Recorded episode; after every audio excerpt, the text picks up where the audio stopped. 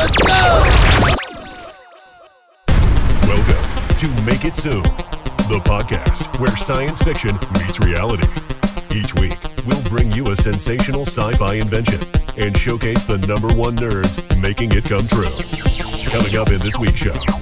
Some scientists made a computer from neurons of leeches. Did you guys hear about the study of the sex lizards sent out into space? brains in your petri dish are some sort of conscious. And now, your host, Marcus Martin. Greetings, one and all. Welcome to Make It Soon, the podcast where science fiction meets reality. In this series, we're looking at some of the most iconic inventions from the world of sci fi and meeting the incredible minds making them happen.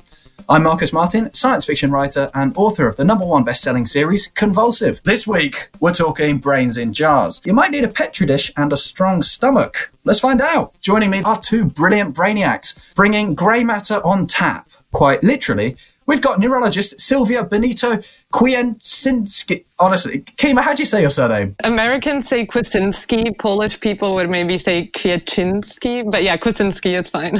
You're Kima for short. Welcome to the show. Kima, thank you so much for coming on. Thank you for having me. I'm very excited. Kima, you're currently doing a PhD in neuroscience at the University of Cambridge at the MRC Laboratory of Molecular Biology. Can you give us a quick summary of your PhD research? Human brain development and evolution. And our model that we use to study this is uh, cerebral organoids. Cerebral organoid. That's a neurologist Tinder profile. I love it. Basically, we study human brain development in a dish, and my research is comparing early human brain development to other primate brains in order to understand human brain size evolution, as our brain has three times more neurons than some of our most closely related living relatives. Ha We're smashing it in your face, great apes. Joining us from London town, we've got the multi talented connoisseur of big words and even bigger ideas. It's Freya Berry. Freya, welcome. Thank you, Marcus. Um, yeah, all this talk of cerebral organoids is making me feel slightly intellectually inferior, but I'll do my best. Come now, far from it. You studied English at Cambridge, you've worked as a journalist at Reuters, you're a talented writer. And you're also an investment analyst. I mean, firstly, thank you for investing your time in this podcast or having your back. I'll send you my check. I mean, yeah. And secondly, I'm dying to ask you covered the 2016 US election from New York. What was that like? it was kind of crazy. Um, let's get say it didn't go the way that we thought it was going to go. So at sort of 1 a.m. on election night, we were sort of like, oh, we've got this pre-written piece ready, but we didn't write really write the other piece. that was exciting. That's what journalism's about. In many podcasts, the 2016 US election would be by far the most mind boggling phenomenon, but not today, because we're talking about brain organoids. So, the first known example of a brain in a jar dates back to 1860. I've got a quote from this guy called James Lee on Twitter, who you can find him at Monster Bestiary. He says, in 1860, we find the very first example of the brain in a jar trope, courtesy of Le Prince Bonifacio by author Louis Ulbach. In this satire, the eccentric Dr. Marforio claims he can remove brains with a spoon and keep them alive in jars to extend life and promote rest. Kima, that's pretty much what you guys do, right? Oh, yeah, of course. I'm just imagining the size of the spoon that this guy was using. Going back to our tour of brains in jars through sci fi. So, 1924, we got The Brain in a Jar, where I think, you know, hey, they said the name of the film. But obviously, 1924, it was a book. Uh, it was actually a short story in a sci fi magazine in Chicago. 1960s, it appears in the Star Trek series, and then in 2000s, you've got Futurama, you've got uh, you know Abraham Lincoln, Orson Welles, William Shatner. They all appear as just heads in jars chatting away, which is slightly different to a brain in a jar, but close enough that I feel it's legit to mention. Oh, I've got a question for you guys, Kima and Freya. Let's let's go with uh, Freya first. If you could go through history and recreate one person's functional brain in a jar, who would you choose, and what would you want from them? Assuming I can speak ancient Greek at this point, I'd probably have a chat with Aristotle. Oh, he got his fingers into a lot of pies. Kima, the same question to you. If you could go through history and recreate one person's brain in a jar, who would you choose and what would you want from them? If we recreated this functioning brain, would it just be their DNA and then it has to go through the whole development of becoming their brain? Or would it just be like their brain from the past suddenly in the future? Maybe this is why I can't enjoy sci fi properly. I'm like, how? Kima, never read my books because you found plot holes in a question. Right, we've done the history of sci fi, brains in jars, going back to 1860. Kima, can you tell us when the first actual organoid was made? Yeah, so here is the clear definition a collection of organ specific cell types that develop from stem cells or organ progenitors and self organize. It's not a clear definition if you use the word progenitor. this is organoid 101. What is it? So, over the past century, we have been able to form organ like structures in vitro. And actually, in 1907, even, it was shown with sea sponges, which are very basic organisms, that you could dissociate all their cells and they would be able to self organize into a new sea sponge. Here, what we're showing is we can tear all the cells away from each other, and the cells have this program built into them where they're able to find each other and group together in the proper orientation. Whoa! And so there were lots of studies in the 50s and 60s where they would do more complex organisms. So with chick embryos, they would take different organs like the kidney or the skin and dissociate them, which dissociate just means making them all single cells and just messing it all up. And the cells were able to form the organ again. So there's some debate as to what the first organoid was, but I think the sort of first examples are in the 70s where they took breast epithelial tissue from the mammary glands and they were able to form these structures that could produce proteins that are found in breast milk. So I think the definition of an organoid is that it needs to resemble the organ in terms of the tissue architecture and be able to self-form that architecture and it needs to also be capable uh, of reproducing some function of that organ. So, sorry, Kima. Just, I'm, I'm, really, I'm trying to be my most mature self, right? But I thought yeah. we were going down a route of when was the first brain in a vat created, and what you're actually saying is the first organoid we made was a single tit in a jar. that is one of the first examples. Yeah, I think around the same time there were some liver cells that also performed liver functions. But yeah, yeah. Who we... pitched that particular project? I'd love to be on the funding body when they're just like, sorry, you want you want to do what? And just like, just want it in a jar. That's all we're asking. It's not too much. if you're gonna write a press release on it, I guess to in a jar would be a good sort of. If Freya wants to spin the story, I'd be spinning that hard. Yeah. Go on, Freya. What would your what would your headline be? Utterly brilliant. Now I've talked about spinning. Now I'm just picturing a rotating tit in a jar. So. Organoids as we know them today, I'd say probably the first ones were made over 10 years ago. When it started becoming big was these intestinal organoids made by the Clevers lab in the Netherlands. Since the 90s, we've been studying brain development, but in like 2D. So we were able to form sort of 2D like brain structures that were sort of organized. After this, we were able to use these little gels to grow brain organoids in 3D. So I'd say the organoid field has really expanded in the past 10 years. And now a lot of body organs, there's now an organoid version of it where you can at least form primitive structures of that organ. So there's even tongue organoids, liver, kidney, lung, you name it. a well stocked organ shop. Exactly. Can you do eyes? Oh. Uh, yeah, that was actually before brain organoids, the optic cup, which is basically forming the future eye. That was one of the first 3D parts wow. of the brain that was made. Yeah. That's so gross. That reminds me of Minority Report. Like really early on, Tom Cruise gets an eye transplant. You're like, ugh. It's a very small part of the film, but it's not a nice one.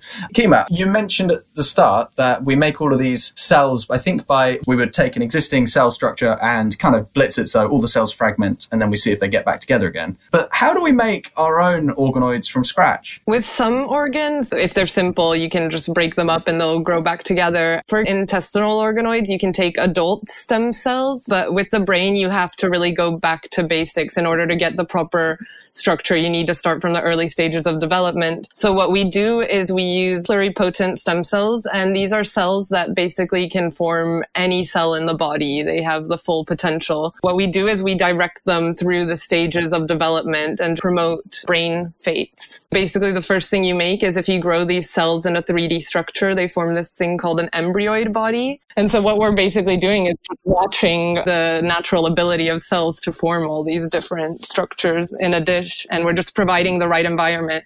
My supervisor compares it to gardening. Just you take a seed, you give it the correct nutrients, the sunlight, the water, and then you just watch it form the plant.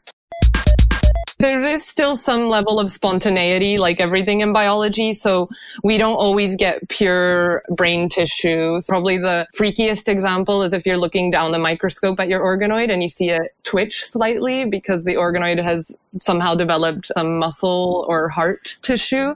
Oh, yeah. and it's really no. scary. You know, that's so weird, right? Because that's a very emotional response. What we're looking at in this jar is we're saying it's no more alive than the other version, which isn't twitching, right? Because these are just clumps of non sentient cells. But the fact that it suddenly twitches makes us relate to it in a different way. Yeah, it's true. The moment you see it moving, it's like, wow, it's alive. Even though, yeah, obviously the cells are all alive in all organs. But yeah, something about movement really yeah, triggers that response. Sounds like the moment the lightning bolt from above. It's alive. yeah, it's the Mary Shelley moment, isn't it? Yeah, exactly. Exactly. Hey, Kima, how has the field expanded since we kicked off in earnest 10 years ago?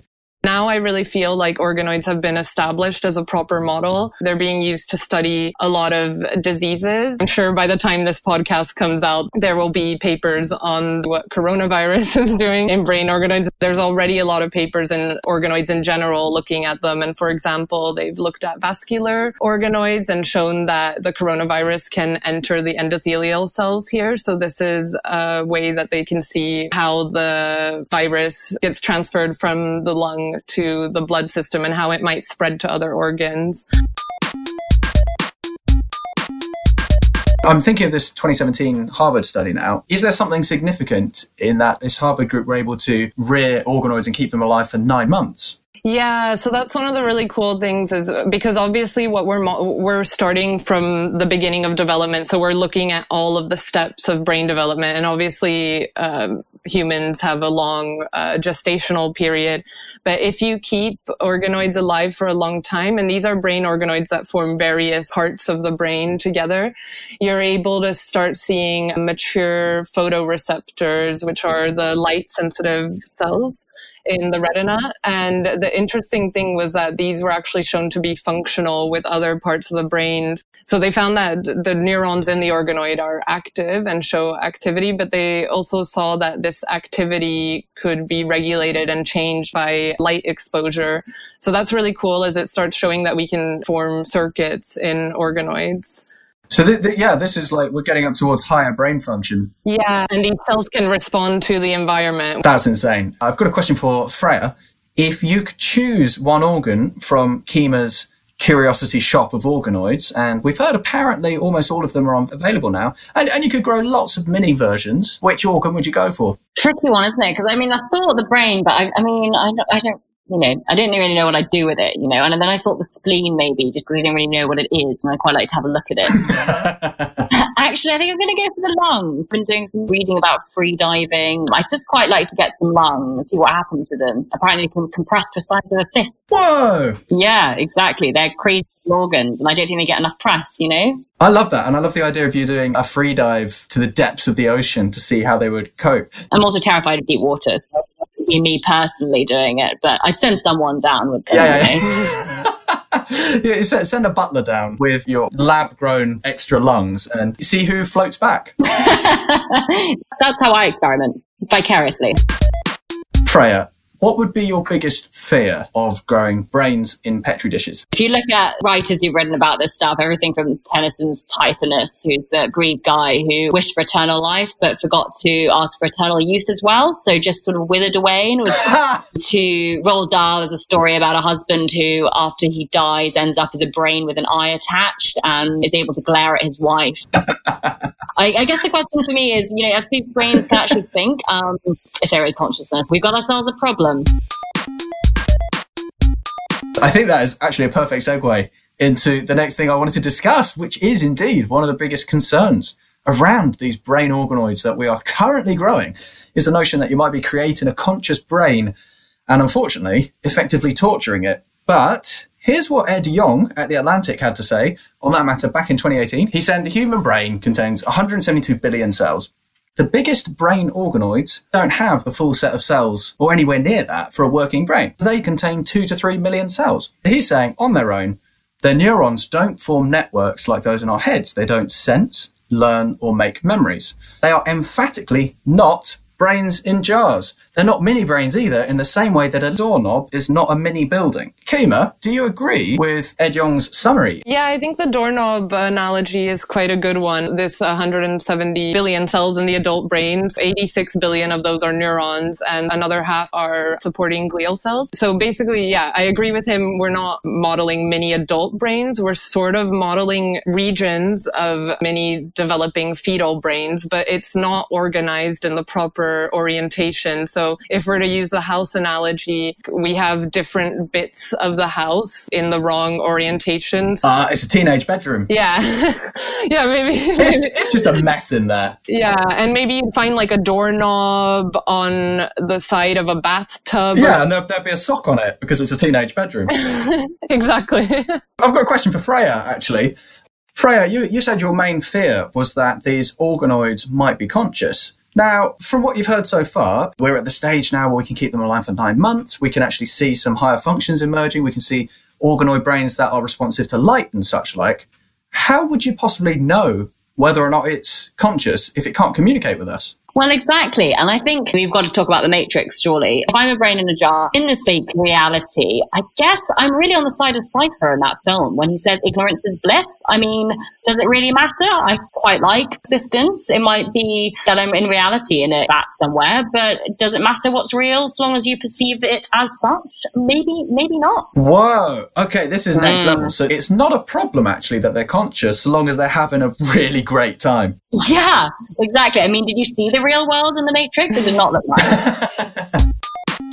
Kima, let's say the brains in your petri dish are some sort of conscious. Does it bother you at all that we can't communicate with these things? It would bother me if I thought that brain organoids had consciousness at the state that they're in now. Of course, yeah. And I think it's very important that the field, as it progresses and we create more complex brain structures, it's important to keep up discussion with ethicists and with people actually studying consciousness and cognition because I just, I don't even know what the proper definition of consciousness is. You know, the number of neurons we're making in brain organoids is probably in the range of the number of neurons that are in a cockroach. So, like, do we even think cockroaches are conscious with their organization of neurons? And then ours are quite disorganized, even though we have examples where we're seeing primitive circuits forming. I just don't think the stage that they're in, they're capable of consciousness. But then again, who knows? Obviously, consciousness lies in the brain and in neurons. So, who knows what a bunch of neurons firing to together in a specific pattern if it's creating some sort of experience. And uh, it will be interesting to see if scientists are able to, in actual humans, find a pattern of brain activity that's associated with consciousness to see if organoids are also showing these similar patterns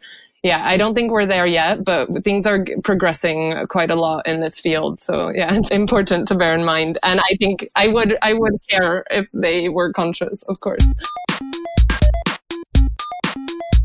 Kima, I don't know if you heard of the Cambridge Declaration on Consciousness, which was signed in 2012 by basically just a bunch of prominent neuroscientists with good old Professor Stephen Hawking to sort of lend his endorsement. And as it says, we declare the following the absence of a neocortex does not appear to preclude an organism from experiencing affective states. Now, I've summarized what is like a two page, quite involved document there to reduce it to one line. But essentially, what they're saying is that you don't have to have the complexity of a fully developed human brain to experience things such as emotions, self awareness, facets of what we would consider to be conscious experience. And it's really interesting that you, you talked about cockroaches because we're currently developing organoids with the sort of effective computational power of a cockroach brain. And in another episode we talked about on space bugs, we found a, a group, I think, I can't remember if it was DARPA or someone else, who are manipulating cockroaches' brains, living cockroaches. So it's actually going to be really sucky if we all, in a few years' time, realize that actually they're very aware of what's going on and that everyone's deeply miserable. But I feel like this is potentially too bleak a tangent for, for our gay, frivolous stroll down the park of, ooh, isn't science fun? So let's dispense with all of this heavy talk on consciousness, like the good part-time ethicists that we are on this show. Freya, did you want to jump in before we sweep it right under the carpet? it gets interesting when science bumps up against philosophy, and I guess the scientist's job I mean, to make a massively sweeping generalization that will probably offend Kima is, is to work out the how. And the philosopher's job is, the ethicist's job is to work out the why and whether we should. And everything that has seemed technical is now edging closer. And at what point is it too late to do anything about it? Absolutely. I mean, a very real example of that dichotomy would be going back to Kima's first example of an organoid. You know, the scientists are saying, how do we create a tit in a jar? And the philosophers are saying, why should we pay them to do that? talk about some examples of organoid research because these are absolutely boggling. Kima, what is spinal fluid? Where's it found and what's it for? So the cerebral spinal fluid is basically a clear fluid that surrounds your brain and your spinal cord. It has several functions. It sort of cushions your nervous system from injury, but it also serves as delivering nutrients and hormones and signaling molecules and also as a waste for the brain. It's basically found surrounding the brain. And wait, what was the rest of your question? uh, what, what's it for? Oh, yeah, what's it for? Yeah, so it's a, basically a supportive structure and it is produced by this part of the brain called the choroid plexus. And it's not actually made up of neural cells, but another cell type. And the reason our lab started studying this is that we just kept on getting organoids that were making these big sort of cysts. So, and we were like, what is this? Like, what is happening? So you just see, would see your normal organoid, which looks like a I, I, think the best way to describe what an organoid, a brain organoid looks like is a sort of piece of chewed gum. Ugh, I've got a semi-conscious cricket brain stuck to my shoe. exactly. You thought it was gum all along. but yeah, so we in our lab we started seeing these um, cysts forming with clear fluid, and then a postdoc in my lab, Laura Pellegrini, her paper just came out recently. She decided to investigate uh, this tissue more properly. So she created a protocol where we weren't just spontaneously getting it, but where uh, you, she actually directed um, the organoids to form choroid plexus. For any Alan Partridge fans listening, the uh, plural of that is uh, choral plexi. exactly. Choroid plexus organoids in, in, the singular form. And it's really cool because uh, it's the first time where we've been able to in vitro make cerebrospinal fluid from developing human tissue in 3D. Uh, and what she was also able to model is this blood to CSF brain barrier. It works as a gate into drugs that can get into the brain. It prevents a lot of toxic substances from entering and circulating the brain, which is why infections in the brain are actually extremely rare and also extremely dangerous because you have these uh, protective gates that don't allow molecules of certain sizes uh, or things that don't have a receptor that, to enter the brain. And so it was really cool because she first showed it as a proof of concept I don't know if you're familiar with Parkinson's disease uh, treatments, but basically, Parkinson's disease arises from uh, loss of these dopaminergic neurons in the brain, which basically means neurons that make dopamine. To treat Parkinson's, you basically have to give brains more dopamine, but dopamine cannot cross the barrier into the brain. Uh, so you have to give the precursor of dopamine called levodopa along with something that inhibits it to turn into dopamine in the blood system, allowing a levodopa to cross into the brain, but the inhibitor does not. And then once in the brain, it can make dopamine. So it's really interesting, this model that she's come up with, because a lot of clinical trials actually failed just due to the simple pharmacokinetics of drugs. Just a lot of things can't cross into the brain. Kima, we're going to come up for air because this is intense. Sorry. This is great. But just to summarize, uh, listeners who might not be PhD neuroscientists, for example, me, it sounds like you've got a brain and then that is surrounded by cerebral spinal fluid, a gate around it, which is something that we are now able to synthesize. By that, I mean we've created an organ that can produce it. So we've got this stuff on tap.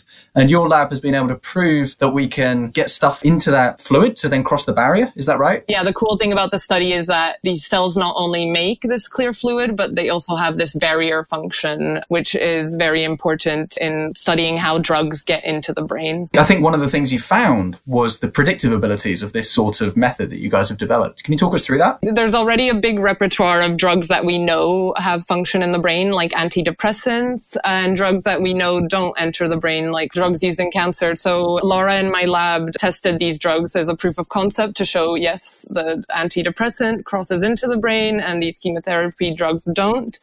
And then uh, she went further and she looked at a drug that had shown to have a fatal effect during the clinical trials. It was a drug that's meant to be used for chronic pain and multiple sclerosis, which is a disorder of the nervous system. What she found is that for some reason, this drug, even though in other animal models it wasn't shown to do it, in the human brain choroid plexus organoids, she saw that it enters, but for some reason it starts to accumulate over time rather than decreasing. And this could be part of the reason for why it had this fatal effect, just because of the way that this drug behaves in human tissues. So I think it's really cool because this model could have been a red flag before going to clinical trials if, if this model had already existed. Yeah, so this, this is really significant because you could now potentially test drugs before applying them to humans, but you, you can see it on a human physiological system. Yeah, I think it's really cool that we can do this. Looking forwards then, do you think there's any chance we'll be able to use these techniques to study things like drug addiction? I think there was a recent paper on the effects of meth on fetal development using organoids. I think it would be really interesting to look at the opioid epidemic as well and see the effect of these drugs on fetal development.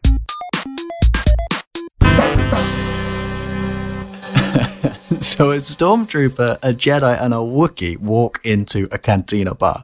And the Jedi says, These are not the droids you are looking for. The stormtrooper says, These are not the droids I am looking for. And the Wookiee says, because that's literally all they ever say in those movies. I mean, the galaxy's hardest fighters, but laziest language students. also, the Wookiee did a lot of pre drinks before they set out. You can make a better punchline happen. All you got to do is head to makeitsoon.com slash donate. All donations will go towards something funnier for next season. That's makeitsoon.com slash donate.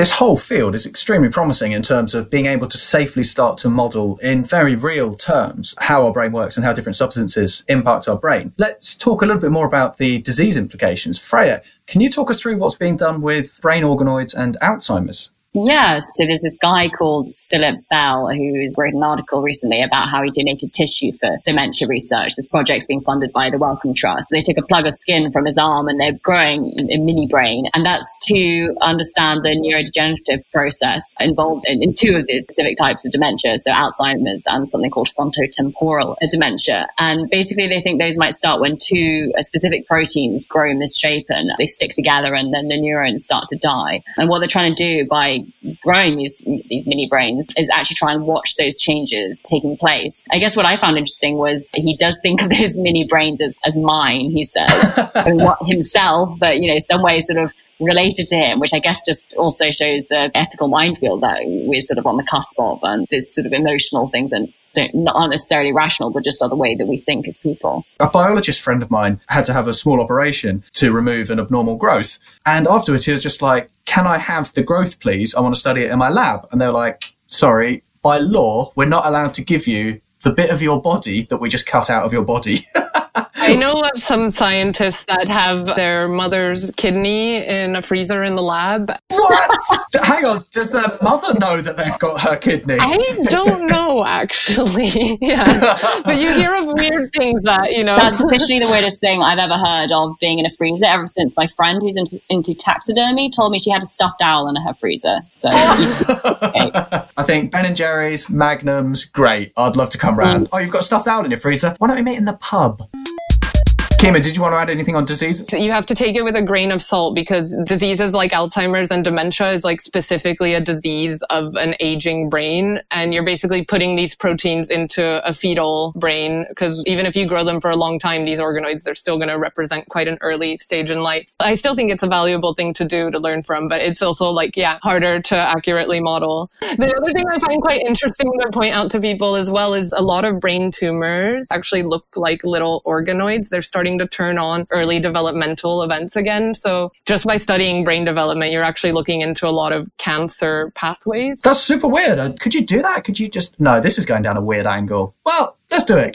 Could we safely modify a cancerous tumor and just see if you could grow a mini you on the side of yourself? It would be just a lot easier to take one of your own stem cells and grow a miniature version of yourself. Oh, fantastic. What's the turnaround on these? And is delivery included? I mean, who would want it? Who's our market? Who, wants a uh, mini my version? Old housemate, my old housemate, actually, who who came onto this show, and I won't say which which person it is, but but I remember vividly we had a house Christmas meal and we're sort of talking about if you could create a clone of yourself, would you?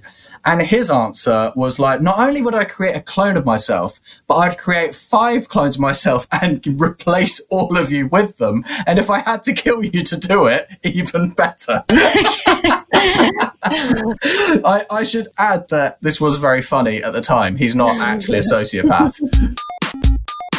Where have we got to? Ah, yes, Bowie's in space, or at least a little tiny bit of his brain could be. Kima, this goes back to that thing you were saying about one of the problems we have is that we're studying essentially very juvenile brains, fetal brains in these organoids, because they're not very old, and we're trying to model the effects of degenerative long term diseases like old age diseases we need old brains. So, last year, we sent some brain organoids into space, and I know you've got some views on this, Kima, and we're going to get to them.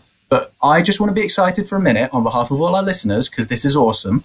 One month old brain cells, reared by the University of California, San Diego, were sent into space in July 2019 to be grown in microgravity on the ISS for a month. Their aim was to see how future brains might develop on long space journeys. But we know that some types of cells age faster in space than they do on Earth. So space could potentially offer an opportunity to fast forward into a cell's biological future. How feasible is it to do this on a repeated larger scale? I mean, presumably it's incredibly expensive to send anything up into space, let alone mini brainlets. And the other thing I wondered was might there actually be other unknown effects on the cells other than accelerated aging while you're up there? So yeah, Marcus said I had some views on it. And I mean, I do think it's really cool to study this because it, it, it is so sci-fi and futuristic. Like we might have to go because we've ruined our planet. So we do need to understand like how would the brain develop in these environments environments. I guess I'm not a physicist, but I just feel like you would be able to make microgravity environments on Earth without going through the effort of sending it out into space. I feel like that should be a possibility. Whoa, whoa, whoa. This is, you're, you're starting to sound like me. And I've got to nip that in the bud because you're here to be the voice of scientific rigor and not just look across the disciplinary field and be like, yo, physicist, why are we sending you all of our cells can't you just create microgravity on Earth? I feel like I, am going to get a physicist on next time, and they're gonna yeah. they're gonna have some views on that. I'm going to pitch it to them. Okay, ask them. But I feel like you could create microgravity in a lab condition. I'm not going to say how. I know I'm the scientist on the show, yeah, but no, that's I not my expertise. Um, but I do think it's an interesting question, and yeah, they say that those proliferated more rapidly. But I guess the question would be: Is this a universal thing across all of the cells in the body? I imagine that it would have different different effects on different cell types. And I feel like if you got pregnant in space, you would probably experience a miscarriage because your body really isn't made for that. But I do think it's an interesting question. I think also they found a lot of astronauts experience dementia and other neurodegenerative diseases, right? Oh, damn. So even though the organoids model developing brains, it's interesting to see why does the microgravity have this effect on people that are in space for a long time. I mean, I just feel like that on the topic of getting pregnant in space, I saw Alien, and I don't necessarily need that in my head. yeah. Did you guys hear about the study of the sex lizards sent out into space? Great headline. Um, no, what's this? I don't know if it was geckos or some sort of a lizard like animal, and they sent them into space and they were basically having sex in space. And I don't know if they produced any offspring or not, but I guess one thing you could do is take another organism and see if it can have viable offspring in space. I think that would be an interesting first step to seeing if we could actually reproduce in space. Science. Kima, you've already said, wouldn't it be easier to just invent microgravity on Earth? I love that. I feel like physicists might say, huh, no, it wouldn't be easier. But a company in Kentucky is working with NASA and they're called Space Tango, which is a fantastic name. And they make hardware that can grow these organoids autonomously. So we're sending them up into space, and actually, instead of needing the usual labor intensive round the clock care that they get on Earth, Space Tango created these things called Cube Labs, which shrink your regular lab down into a box that can be held in your hands and literally be plugged into the ISS and then just left for a month. And then a month later, they send it back down and you're like, cool, we did some science up in space. Kima, is your regular lab a bit bigger than a box? Yes, unfortunately. And it requires a lot of human labor to keep these organoids alive and happy, especially stem cells. You have to feed them every single day or else they'll just start differentiating into another cell type. Oh, don't you just hate it when your stem cells differentiate? Yeah. Mm. I had a nickel. They'll start becoming a specialized cell type. And so, yeah, you constantly have to be maintaining uh, this feature by giving them the right cocktail of ingredients and organoids as well. Okay, so it sounds like all of the least rewarding aspects of childcare, and then you never get to the point where it fetch you things like the remote and slippers. One of the most frustrating things is when you've spent a month feeding this organoid, caring for it, and then it's formed the wrong type of tissue spontaneously. You get a bunch of retina or the choroid plexus, as mentioned before, when what a lot of us are specifically interested in is the cortex. So, and you'll sometimes just spontaneously get the wrong type of tissue, but you won't really know for a month into the whole protocol. And you've spent so much time just feeding it and keeping it alive and happy. And then it didn't make what you intended to make. So it would be nice if a robot could do all the feeding for us. And I think some labs do have some automated feeding, definitely. I love to think of the idea that I think all of your organoids, Will be in some sort of therapy because they'll just be like, you know, mum just wanted me to be a choroid plexus and I just disappointed her because I wanted to be a dancer. Kima, aside from automated labs, you've said these little organoid things are pretty needy. What other techniques are we trying to keep them alive for longer? In our system, we don't actually have the blood vessels in the brain. And in the early stages, it's fine. But obviously, as it starts to grow, it needs oxygen that it can't just get from the atmosphere because we're growing them in dishes. So that's one of the problems. That's why they can only become sort of lentil sized because the inside of the organoid there doesn't have enough nutrients and oxygen because of the way that it diffuses into the organoid. So you get this necrotic core, it's called, which is just a bunch of dead cells in the middle. Oh, dreamy. So there are groups working on keeping them alive for longer and allowing them to become more mature. So one example of this is work that's been done in our lab by Stefano Giandomenico. I'll give the shout outs here. Uh, he did work in his PhD where he, we basically, once the organoids reach a certain state, you cut them into these thin slices basically, and you grow them as these slice cultures. And what this allows is that now the neurons are exposed to all the nutrients and the oxygen so they're able to mature more than before. Another way of doing this is by transplanting organoids into a rodent brain. They saw that the blood vessels from this rodent incorporated into the organoid and you were able to get more mature organoids. But obviously we're going to have to find a way to engineer this. And I think a lot of people are trying to grow brain organoids in the presence of cells that are going to become blood vessels, but it still doesn't exist properly yet. So currently, our two options, if we're not using automated intervention, in terms of trying to develop organoids into maturity, then which hinge on this ability to, as you say, vascularize them, which is essentially just ensuring that they all get all parts of this this little brain organoid get equal access to blood and nutrients. Our two our two current tactics are to slice it like salami, and then each little slither of salami gets its own little bath. Lovely. Or to strap a human brain onto the side of an existing rodent's brain. Yeah. yeah, it's basically like that. And obviously that's not very feasible long term and it's very complex. It involves surgical procedure and all that. And also the brain is still going to be limited by the size of the cavity that you've made in the rodent brain. Uh, so it's cool to show that you, it can be vascularized, but yeah, it's not going to be what's used in the long term. I had a question. Why is it that when you cut the mini brain into slices, like how come that doesn't damage it or kill it? Like why does why can it still continue to function? That's a good question because we're cutting them at 300 micrometers. They are really thin, but in terms of biology, you can have a lot of cells in that thickness. So I think probably you're damaging some of the cells on both of the surfaces, but the ones right underneath that will be very healthy and it's still thin enough that all of the cells will get access to the nutrients and you still have this reedy structure of the cells. Yeah.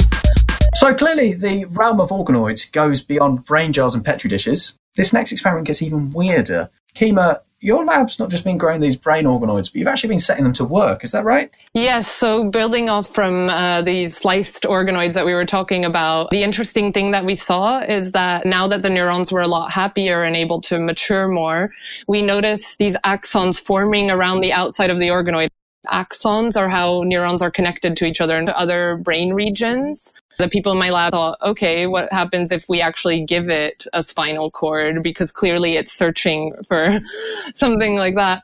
And so what they did is that they took a developing mouse spinal cord, which still had some of the muscles next to the spinal cord attached. They grew them next to each other and the neurons from the organoid connected to the spinal cord and stimulating the organoids with electricity resulted in muscle contractions. So you could essentially control the movement of this mouse muscle from the human organoid. So it's basically formed a sort of functional circuit there. Ew. So you're saying we had a human brain organoid growing. It was hankering for a spine, as all good brains do. They're just like, I'd love me a spine. I'm lonely in here. Yeah. And we put a mouse's spine in that, and it's like, that'll do. Beggars can't be choosers. And it just fuses onto this mouse's spine and then just starts doing a little jig it starts twitching those mouse muscles. Yeah. It's a chimera. Yeah. Yeah. I don't know if I would officially use chimera, but yeah, it's basically we've it's too late. It's out there, Kima. It's out there and it's been retweeted as we speak. It's edit, a chimera. Out, edit that out.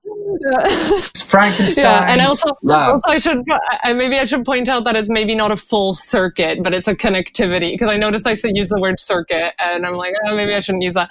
Uh, but yeah, we formed a proper connection between human neurons and a mouse spinal cord, which then transmitted electrical information from the human neurons to the muscles uh, connected to the spinal cord, and they were able to contract. Uh, wait, uh, what was the original question this time around? I got. No, there's no yeah. question anymore. It's just the silent sound of horror because that's deeply weird.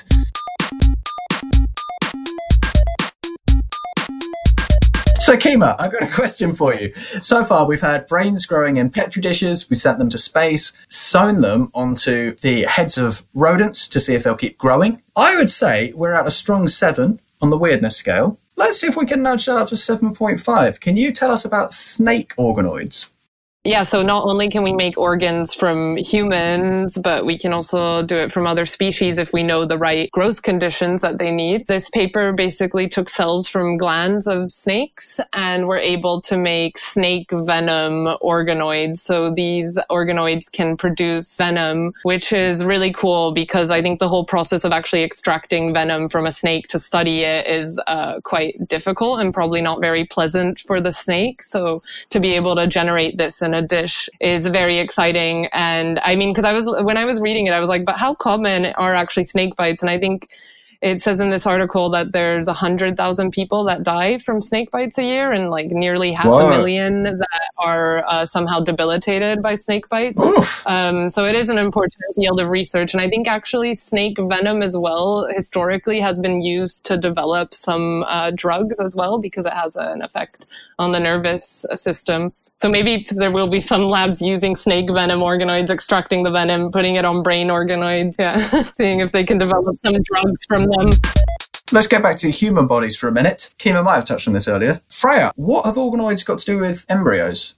Exactly. Yeah. So it's organoids, if we're sort of thinking of them as mini brains or mini lungs or mini eyes or whatever, there's this 2020 Nature study talking about mini embryos, the full shebang, so to speak. They managed to create these embryo like structures with basic components of heart and, and, and the nervous system, not the brain or other cell types. So it's not like these could ever be actual viable fetuses. Why are they doing this? They're creating these things in order to study the way that the body develops during pregnancy. If you know how the embryo is actually developing, you can then work out why you can get miscarriages, why you get early developmental disorders like spina bifida, that kind of thing. What are the advantages of using an organoid embryo over an actual fetus? Well, because it means up to a point you can avoid the ethical concerns about researching on human embryos. In this study, they basically created a mimic of a fetus at 21 days old. I guess if this technology progresses too far, you're going to run up against the same concerns anyway, because you're essentially creating an artificial fetus, but they do say that they're nowhere near that. That said, they do also expect to get to a point where they can develop these structures to have beating hearts, which is what happens at about 22 days in the pregnancy cycle. It's exactly the sort of thing that would give Kima a mini heart attack when she looks down her microscope in the lab on a late evening and the thunder's cracking and you're just like, oh my god, its heart is beating. the reason they're targeting the 21 day state is because the embryos take a big leap in their third week, so lots of changes happen. Something called gastrulation, whereby the body lays out its sort of blueprint for growth. The problem is no one's ever actually seen this because of national regulations often stopping you grow embryos beyond 14 days. Those pesky regulators trying to Mm, stop us mm, going exactly. fully off piste and growing artificial little chimera people with mouse spines. If you enjoyed Freya's use of the word gastrulation, by the way, definitely check out our episode on artificial wombs because it's littered with it. Thank you for that summary, Freya. I would say that's definitely slightly more reassuring than the mouse spine one. One piece. With that sort of trepidation, I'm now going to go back to Kima, who no doubt will deeply unsettle us all again. Kima, what's the big news in the world of organoid skin? This is what I love about the organoid field is that a lot of organoids are made by accident when you're trying to make one type of tissue. And here I think they were trying to make inner ear organoids in the beginning and somehow uh, the signals were thrown off a bit and they made skin organoids, which is probably the skin that they're making resembles the skin that's near to your inner ear. So, really specifically, they're growing ear skin. Yeah, probably actually. And it will be interesting for them to try to make skin from other regions. Are they also growing lots of those cotton buds? Because, you know, it's not great being ear skin. Actually, I don't really know how earwax is produced. Does it come out of the skin or yeah, I, I don't know. I was thinking about the sebaceous glands and I'm like, oh, do we sweat a lot from the skin near our ears? And yeah, what kind of sweat is that? I feel like there's a very, very niche subreddit thread that's just kicked off on that exact topic. Thanks, Kima. You've ignited a very moist corner of the internet. I think the reason that this is such a hot topic is because skin is an organ that you'd want to be able to transplant because it's so exposed and there's lots of burn victims and other scar tissue that you would want to be able to replace. So this is very exciting. Yeah, and as I understand it, it's not just like skin up until now, which we've tried to grow, which is fairly basic, but they've, they've got the whole shebang. We're talking fat, we're talking nerve endings, we're talking pituitary glands. It's like full modcons skin. Yeah, exactly. Which is what is really cool. Yeah, you're taking it through the whole developmental process. You're able to make all of the cell types that exist in skin. The only problem with that is that obviously human skin takes a while to develop. So for it to mature properly, they had to transplant it onto these mice. Classic. But it was cool because they saw after transplanting onto mice in this like natural organismal environment rather than in a dish that uh, hair is actually sprouting from them. And I think they did it on a nude mouse as well. So you see them sprouting out.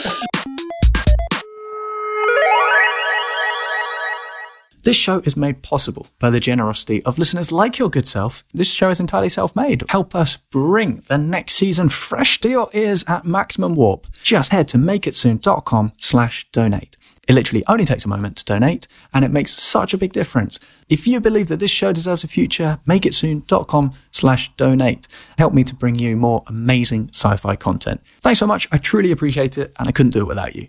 Now, where were we? Presumably something deeply weird. Let's find out. So there's one angle we haven't discussed yet when it comes to brains in jars, and that is computing power. It's time to talk about wetware, and I'm not talking about that load of laundry you put on last night and then forgot all about. It's going to smell weird. No, this is proper sci-fi, high-tech, dream of the future stuff. Wetware is computational power derived from organic structures. It could be an actual brain in a jar rigged up to other machines, or more realistically, it could be specially designed computers which are built from organic materials instead of silicon chips. If you're the sort of tech gadget fanatic who loves to get their hands on the latest kit, you will be really excited to know that you already own some cutting edge wetware. Your brain. So, Gabriel Popkin put it very neatly in a 2015 Nautilus article. He wrote, Wetware took a big step forward several hundred million years ago with the evolution of the neuron, a type of cell that takes chemical input, converts it to a traveling electrical signal, and outputs further chemical signals. Now, in a way, it's remarkable that we have chosen to build an entirely new inorganic computing architecture instead of using the organic one that nature built. What I do quite like there is, is that Gabriel, when he's telling us what neurons do. He's quite like a plumber. I'm hearing this sort of very Rick and Morty, like Italian American, you know, like bada bing, bada boom. You know, it's like a, your neuron, it takes like a chemical input, you know, it puts it into electrical signal. hey, you got some chemical signals. You know, what do you want me to tell you? I, I enjoyed that. Thank you for that little interlude. My question for you is Have we made any progress in artificial wetware other than the existence of our own neurons? Yeah, so back in 1999, some scientists made a computer taken from neurons of leeches, which they called, believe it or not, the leechulator. no, no, no, they did not. No, they did not. That's outrageous. Apparently, they went with leeches because leeches are extensively studied. I don't know why they've been extensively studied, but they have been. So they understand how the neurons work. And they basically thought that a biological computer could come to a correct answer based on partial information rather than exact searches as per the sort of technological state at the time. So pre Google autofill or autocorrect. I would love to start typing a search into a leech, and I'm pretty sure all of the top results will be like, Best way to drink a human's blood. Best way to drink an animal's blood. It's, uh, you're going to get a lot of results on leeches for drinking animals' Yeah, blood. fairly one track minded. the leechulator was able to think for itself because the neurons could form their own connections with one another. They inserted microelectrodes into them and used the responses to the electrical stimulus to make each neuron represent a number. Last I heard of it, they were working on getting it to multiply. And I mean, given I was about eight years old, 1999, I was pretty much doing the same thing. I think it's fair to say, Freya, you've pulled slightly ahead in that drag race. It was neck and neck back in 1998, but I, I think you have made some serious headway now. More advanced than Leech. The Leechulator 1999 might not be the future of computing. Uh, it's not, not at the moment, you know, not in its current form, given that it, there's not been much breakthrough in terms of getting it to its times tables. Have there been any other attempts at wetware? Yes, much more recently, there was a study about fungus. This is an attempt with something called Basidiomycetes, basically mushrooms. Yeah, I had that once when I visited Rome. yeah, exactly. So um, I googled it, and it basically includes those red and white toadstools that you get in sort of children's books, quite pleasingly. Um, nation is represented by electrical activity spikes, which they, I quote, realized against an interface made of fruit. I know.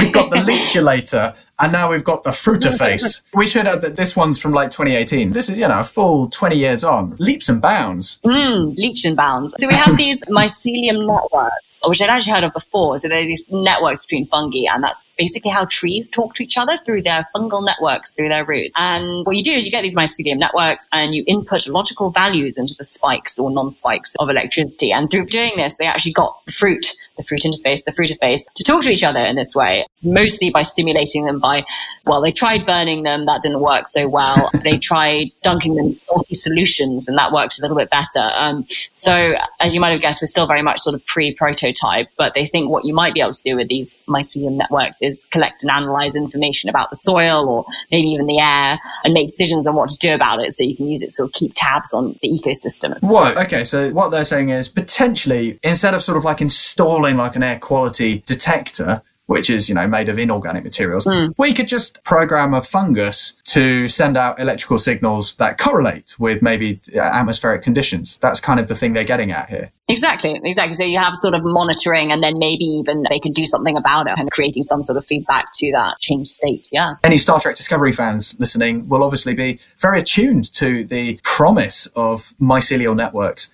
that's obviously a key facet of that series. Obviously, uh, dare I say it, slightly dubious their take on it, but they did have basically a pan galactic tardigrade, so I think they took a few liberties with the actual science. Kima, Freya, it's been so great having you on the show. Thank you so much for being here. Thank you so much. Thank you for having me. It's been a lot of fun. I've enjoyed all your little jokes and stuff too. Thank you, Kima. That is indeed what I call them, and that's indeed what my mother calls them. My little goat. Sorry, that sounded really patronizing. No, no, it sounded deeply familiar. It's usually followed by the phrase, are not welcome at the dinner table. it's, it's very much part of the course. Freya, yeah, I, d- I don't want to, I'm not going to blow the gasket on it. You've got exciting stuff in the pipeline. It's all under wraps. We'll, we'll I'm just going to, I'll say your Twitter address and we'll leave it at that. Is, do you want to plug anything? Yeah, if anyone wants to check out my uninspirational Twitter feed, it's at Types of Berry. Worst plug ever. Yeah, sorry. Okay, if, if anyone at home wants to check out Freya's uninspirational Twitter feed, it is at Types of Berry. uh, to everyone listening at home, thank you so much for joining us. If you've enjoyed this week's show, be sure to subscribe to the Make It Soon podcast and please leave us a review on whatever platform you're using. Thanks for listening, and we'll catch you next time. Guys, that's a wrap. Thanks, Mark. Thank you for your time and your efforts and your brains. I, re- I really enjoyed it. It was a fun discussion.